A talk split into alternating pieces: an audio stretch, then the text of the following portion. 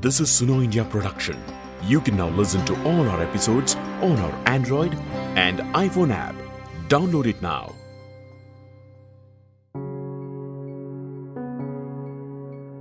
Hello, friends. Welcome again to Becoming Modern Healthcare and History in India. You might remember that in our first episode, we talked about how the 19th century was a time of radical and remarkable change in both India and the world.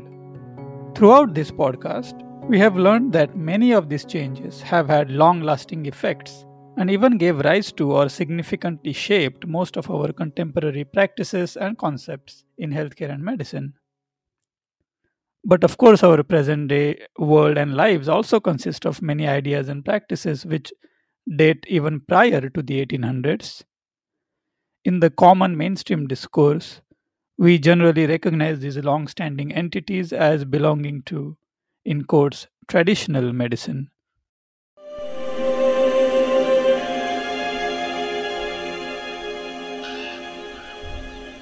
कब से कह रहा हूँ शाहिदा को दिल्ली हज़रत निजामुद्दीन अलिया की दरगाह पर ले जाओ। वहाँ बेजुबान भी बोलने लगती है।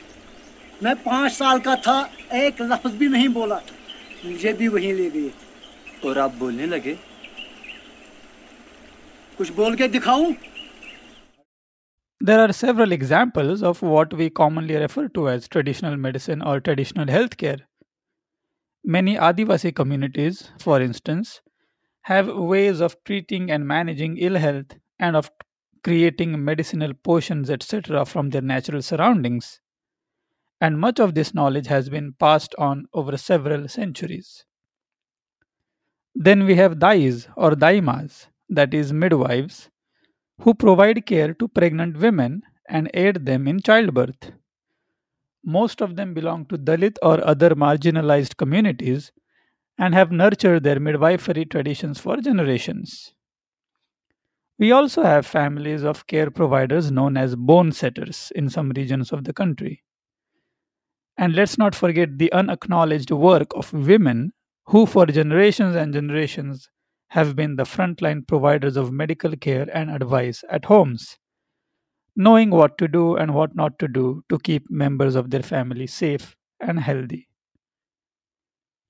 There is really a gloriously wide array of ideas and practices and systems out there which can be grouped under traditional medicine, not just in India but throughout the world in every human community. बाबा भैया को आशीर्वाद दीजिए मुझे पूरा विश्वास है। आप चाहेंगे तो मेरे भैया अच्छे हो जाएँगे। बाबा ऐसा कर सकते हैं? ज़रूर कर सकते हैं। बाबा ऐसा कुछ नहीं हो सकता कि मैं 200 साल तक ज़िंदा रहूँ और जब तक ज़िंदा रहूँ बीमारी बीमारी रोग वो कुछ ना हो। बुखार तक ना हो बाबा। और जितने मेरे ये डॉक्टर दोस्त है ना इनके वो क्या कहते हैं वो, वो थर्मामीटर थर्मामीटर धड़े के धड़े रह जाए।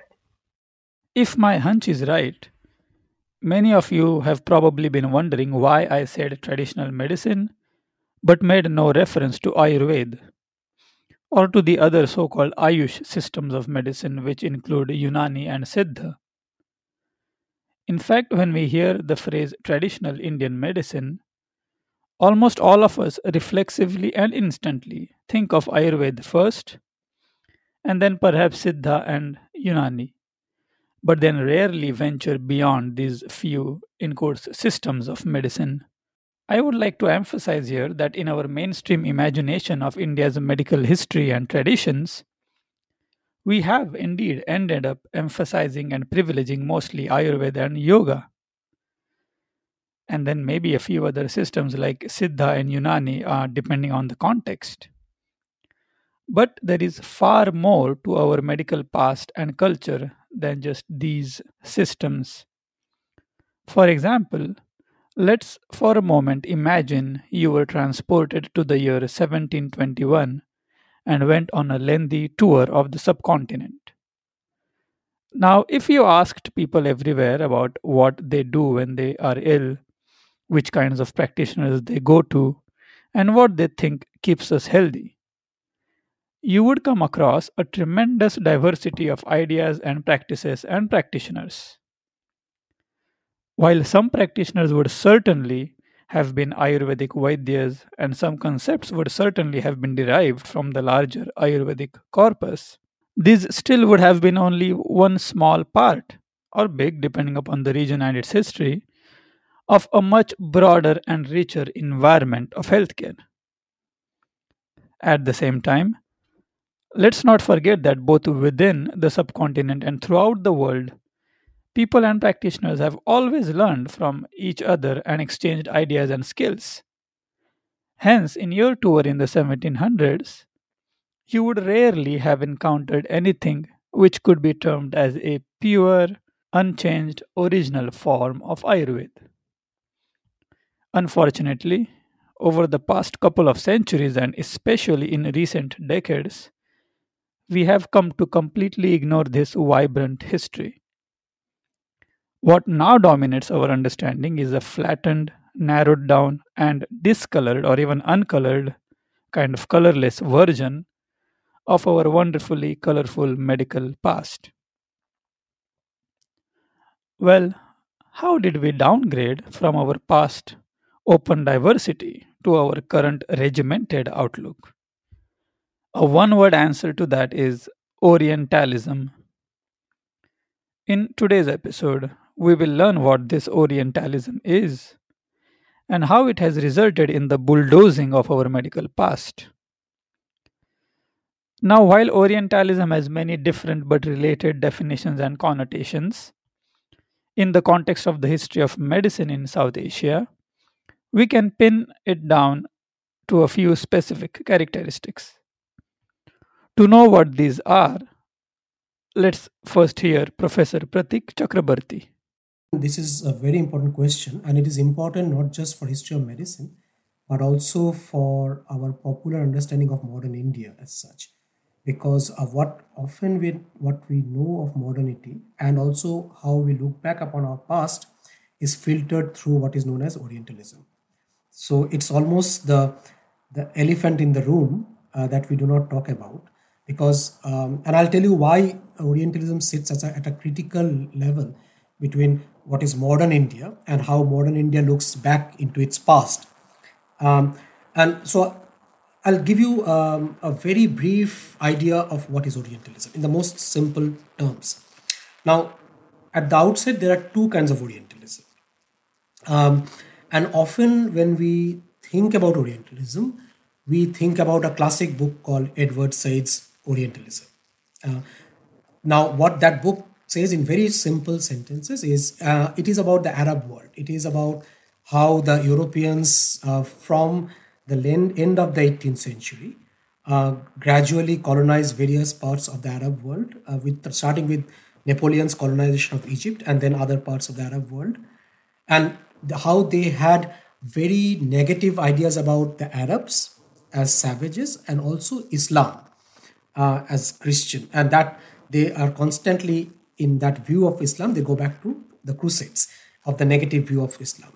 So and so, Edward Said's uh, story about Orientalism is about the European negative uh, view about the Arab world and the stereotypes about the Arab world, and they're constantly writing about the history of the Arab world in the 19th century, and it continues in the 20th century from these prejudicial ideas about the Arab world, uh, and it's a historical prejudice that Europe had has had about the Arab world. Now, that's the one kind of Orientalism. The Orientalism that uh, affected Asia is actually a different kind of Orientalism. And that distinction is very important. The or Indian or Asian Orientalism is much older. It's an 18th century Orientalism. And what it is, is, for example, you know, William Jones, whom I've talked about, about the Asiatic Society, you know, the Park Street um, where I used to go, where my uncle uh, worked, uh, he came to uh, India as a judge, and uh, he wanted to. He has a he had he had a deep uh, interest in knowing Asia, um, its religion, its culture, its natural world. He had this deep knowledge or deep quest about this Asiatic world, uh, and it was a very intellectual quest. He, he just wanted to know. Um, so he established a Asiatic Society uh, as a as a way to have an institution which studies Asia or uh, you know the Orient.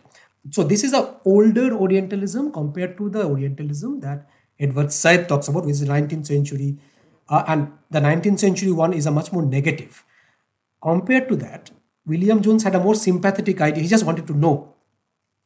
But the problem, there were several problems in how he wanted to know. One, he thought knowledge only is captured in classical texts like Sanskrit and Persian. So he was a classicist. He knew classical texts, uh, classical languages, and uh, Latin. So there's a classical. So he started going back to Sanskritic and and and um, textual references to know about the past. And as you know, many of much of our history is not in the texts. It's and many of our people were not literate in that classic sense. Their knowledge was not textual. So that tradition um, of studying the Indian past from texts um, overlooked the entire existing knowledge systems that were not textualized or which were vernacular, or that is non Sanskrit, and also not even textualized. And that's true for medical cultures. Many of the medical cultures, medical practitioners, you know, you see a tent with somebody practicing medicine in an Indian city. That text, that uh, person's medicine has never been textualized. So you miss out. So true medicine of India or true history of India is in the classical texts. That belief and then we or indians started doing the same and you that's so you whenever you go back to the past as modern india you always try to go through the classical texts and in that way the classical text or the textual traditions become your only or most important way of establishing what is indian past hmm? and in that respect history of medicine has been very, very so all these yellow colored books that you are referring to are, are carrying on the same tradition. So they are uh, they wanted to textually represent what is you know for example if you see Ainslie's uh, bazaar medicine. So bazaar medicine is a very interesting term. Uh, when Europeans came, where can we get drugs of Indian origin? Because they couldn't get enough drugs from India, from Europe. So they needed to procure drugs or medicines from the Indian markets. So there was this market tradition, you know, markets where people were selling vegetables, but there were also a stall with somebody selling uh, spices and medicines. And there would be an expert who would tell you what to do in certain situations. So they started to uh, codify that, but also what they tried to do, codify in the sense they would try to write down the name, what is the local Tamil name, what is the uh, actual content of that medicine, the drug in Latin. They also then started to compare it with the classical texts that what is the true knowledge of this this man is telling me something of this use but what are the classical ayurvedic text telling me about this. That is where true knowledge resides. So truth. So again the medium as i said you know history is through people who narrate. So it's a narrator. They became the narrator of indian past. So orientalism's role to give you an answer it became the narrator of indian past. As is clear there are many aspects to the Orientalist way of thinking. It is certainly, as Professor Chakrabarti said, the elephant in the room. That is, how we think about our country and its history today, especially in popular history books and YouTube videos and media discussions, is heavily influenced by an Orientalist lens. Orientalism has conditioned us to think and believe that if we want to know the history of India, the most authentic and the most important sources are Sanskrit texts. In fact, these texts have been elevated to such an extent that there seems to be a widespread belief that anything that is found in old Sanskrit texts has to be true, and that it should be taken at face value and not analyzed in a critical manner.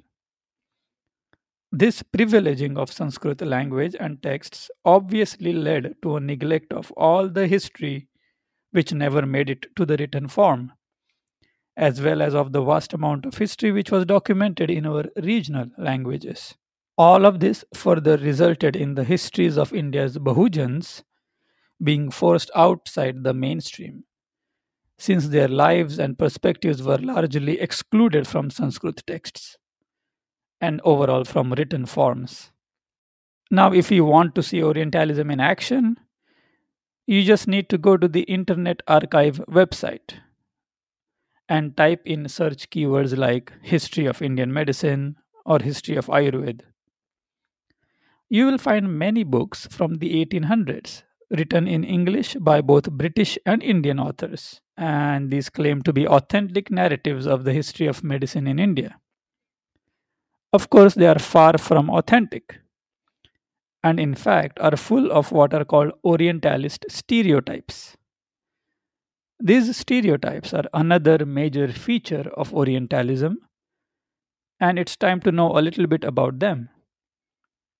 Let's hear from Dr. Sabrina Datoo. So, there are different meanings of the word Orientalism. And I think the meaning you're referring to is the one that's made famous by a book from 1979 of that title, Orientalism. So, the author of that book was uh, the late Edward Said, who was uh, a brilliant scholar, uh, a scholar of literature, English literature at Columbia University. And he wrote several books along this uh, theme. Uh, first was Orientalism, then was something called Culture and Imperialism, which I think came out in the early 90s. And his concern, uh, although he focused on the Middle East, uh, the ideas, the large ideas in his book were picked up by people who have an interest in uh, South Asian history, histories in other parts of the world that were made objects, I mean, regions of the world that were made objects of what could be called uh, colonial knowledge. Okay. So um, the big argument there is to think about not, it's an argument about what, how do we think about the production of knowledge about a particular locality? Uh, and how do we think about the production of the idea of traditional knowledge of a particular locality? And if you're thinking about so Edward Said in Orientalism was really concerned about how do we think about uh, the formation of the Islamic world. Uh, Islam as a religion, the Orient as a space of being foreign, of being uh, completely different and divorced from um, the, the life of the metropole. So his aim was to talk about the production of knowledge across many different kinds of genres of writing. And that was new to think about how an administrative report, a novel, and a scholarly monograph, which are items of uh, kind of knowledge production you wouldn't all put in one framework, in classical kind of um, texts, how all of these things shared motifs about the Orient that said more about the people writing these books um, than about the objective world that they purported to describe. Okay, so embedded in their descriptions of the Orient were particular ideas of, uh, you know, stereotypical kinds of figures, stereotypical emotional traits associated with uh, localities. So I think the idea that he was trying to communicate is that people who pursue, who seem to be pursuing objective scientific research of the world around them, are often unaware of the ways in which their preconceptions color constantly uh, their writing.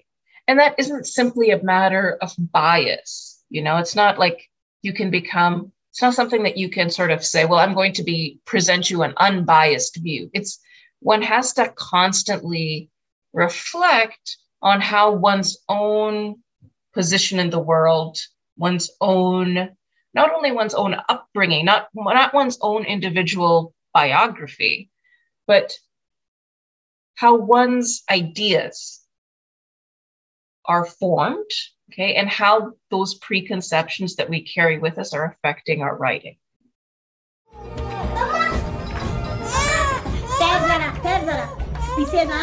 सुबह शाम इसी तरह से मालिश किया करो मैथिली थोड़ी सी रोएगी बस समझी हाँ, अब बोल तुमसे कब मिलना है एक बहुत बड़ी गाड़ी में बहुत बड़ी गाड़ी में अरे हाँ चलो वो गाड़ी बाहर खड़ी है आ रही हूँ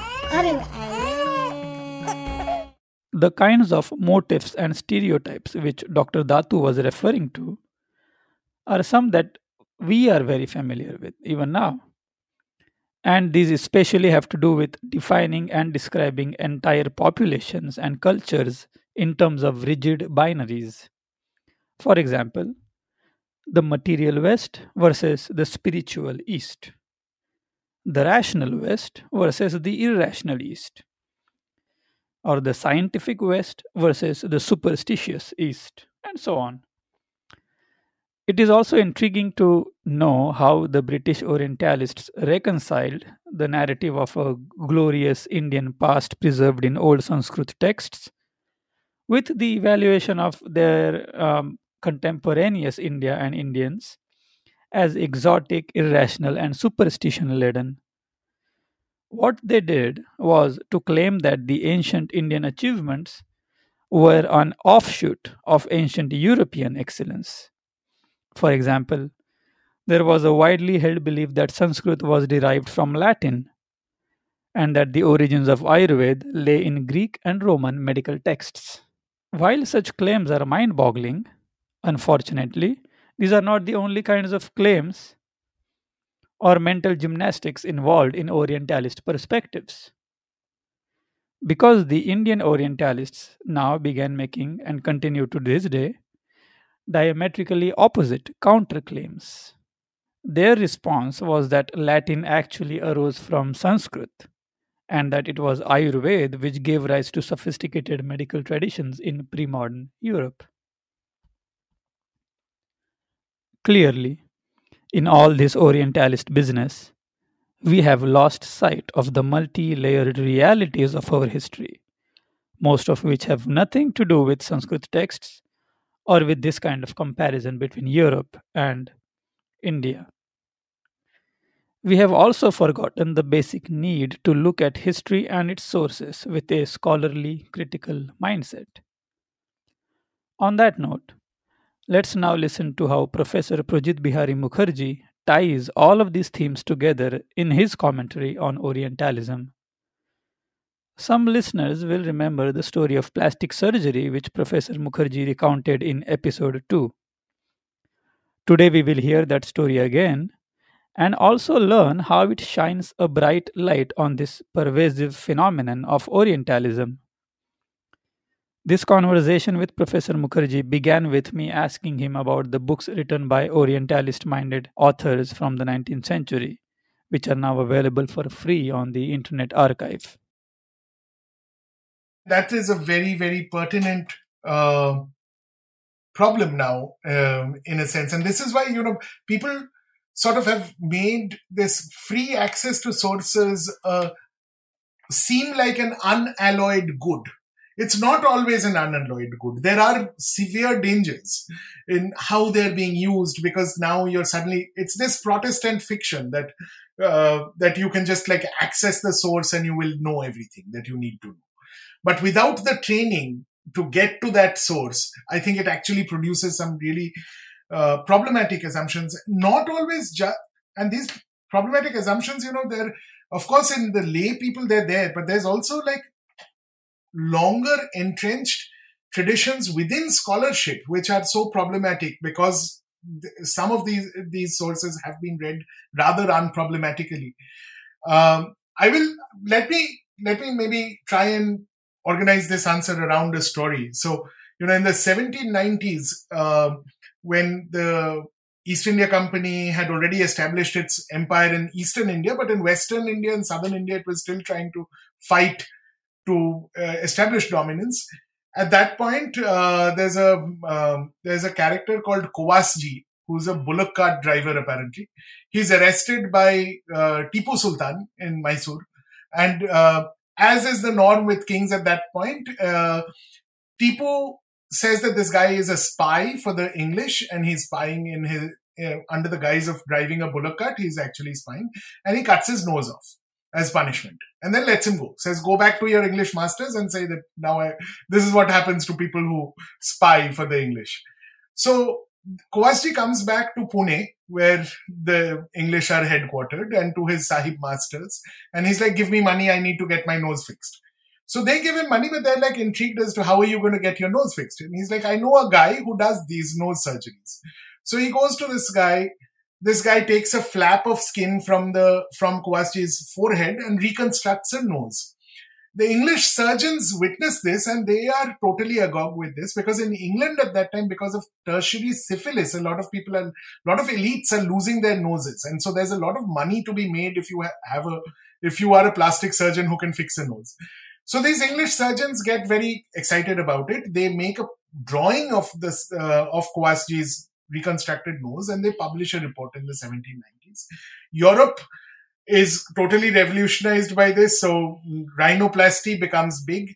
And this has been, this has remained a very popular story.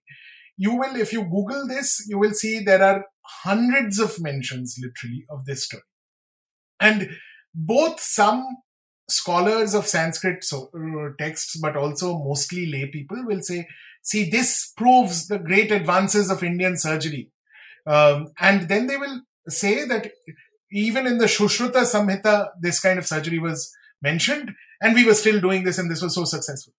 Now, what is not being asked is that the man who performs this uh, surgery in Pune is he is not named. He's described as a man of either the bricklayer caste or the potter caste at um, um, in different places. Now, whatever we know of Peshwai Pune in the 1780s and 90s tells you that a man of that caste would not have had access to Sanskrit.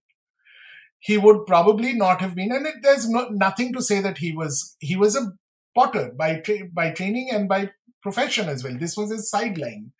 So he did not learn it from, but it was hereditary knowledge. So this is clear that he learned it hereditarily. So there were some hereditary potters who were doing very highly skilled forms of plastic surgery, or at least this one type of nose reconstruction surgery, which was common because a lot of people were cutting off noses, either kings or like sometimes husbands were cutting off noses of um, wives and they were being reconstructed. So this particular type of surgery was being done. Now, the problem is that is this part of that Shushruta tradition or not? The word tradition basically means transmission of knowledge. It is clear that this transmission was not happening by reading Sanskrit texts and by reading Sushruta. So there is some parallel transmission happening. That would mean just linguistically that this is a separate tradition. These, this tradition might even be much older than Shushruta's tradition. Maybe there was a tradition amongst South Asian potters of doing some kind of facial reconstruction because they were actually modeling faces and they learned to do that with real humans as well but that has completely that even that possibility has not been entertained because we have completely forgotten about this potter and made him only an exemplar of Shushruta.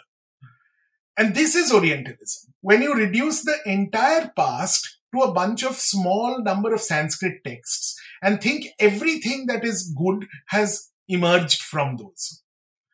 So instead of thinking that maybe at Shushruta's time also, he had just heard of this surgery. Maybe he didn't do it. He heard of that surgery and wrote it down.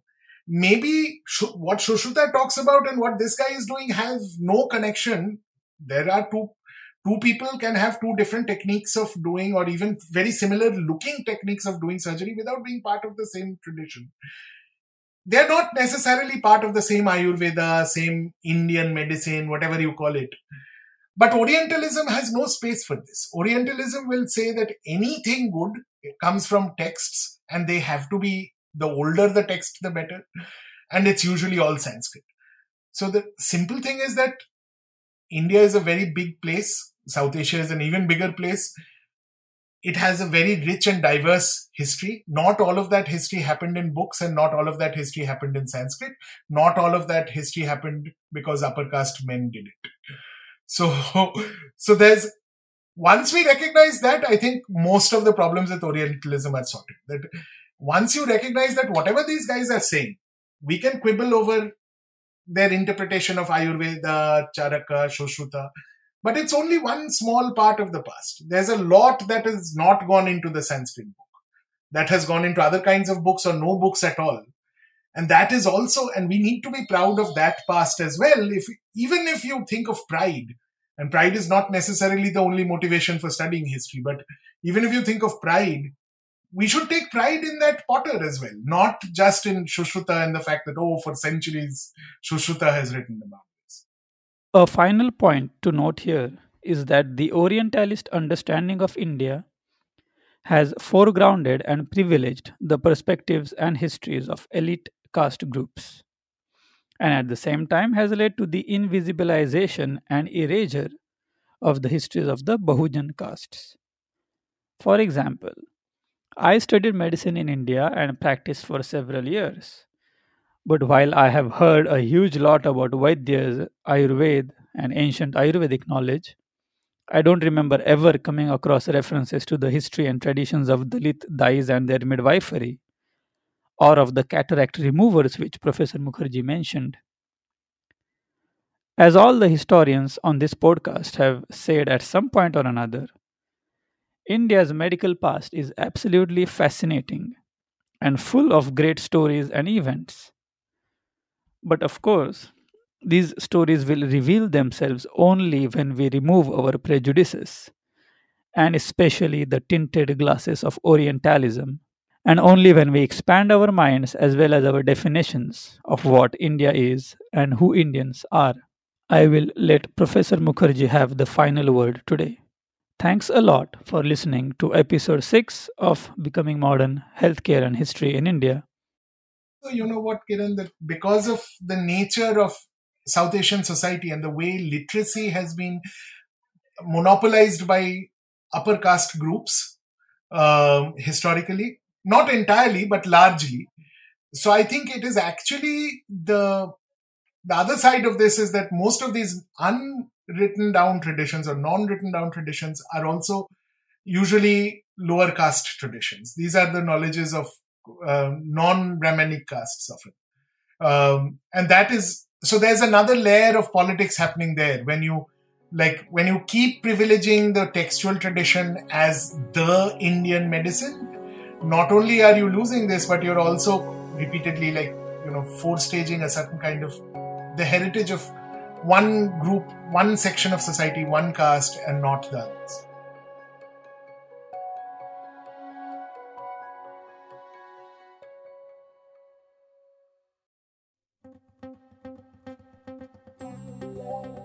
Thank you for listening to this episode. You can now listen to all our episodes on our Android and iPhone app. Download it now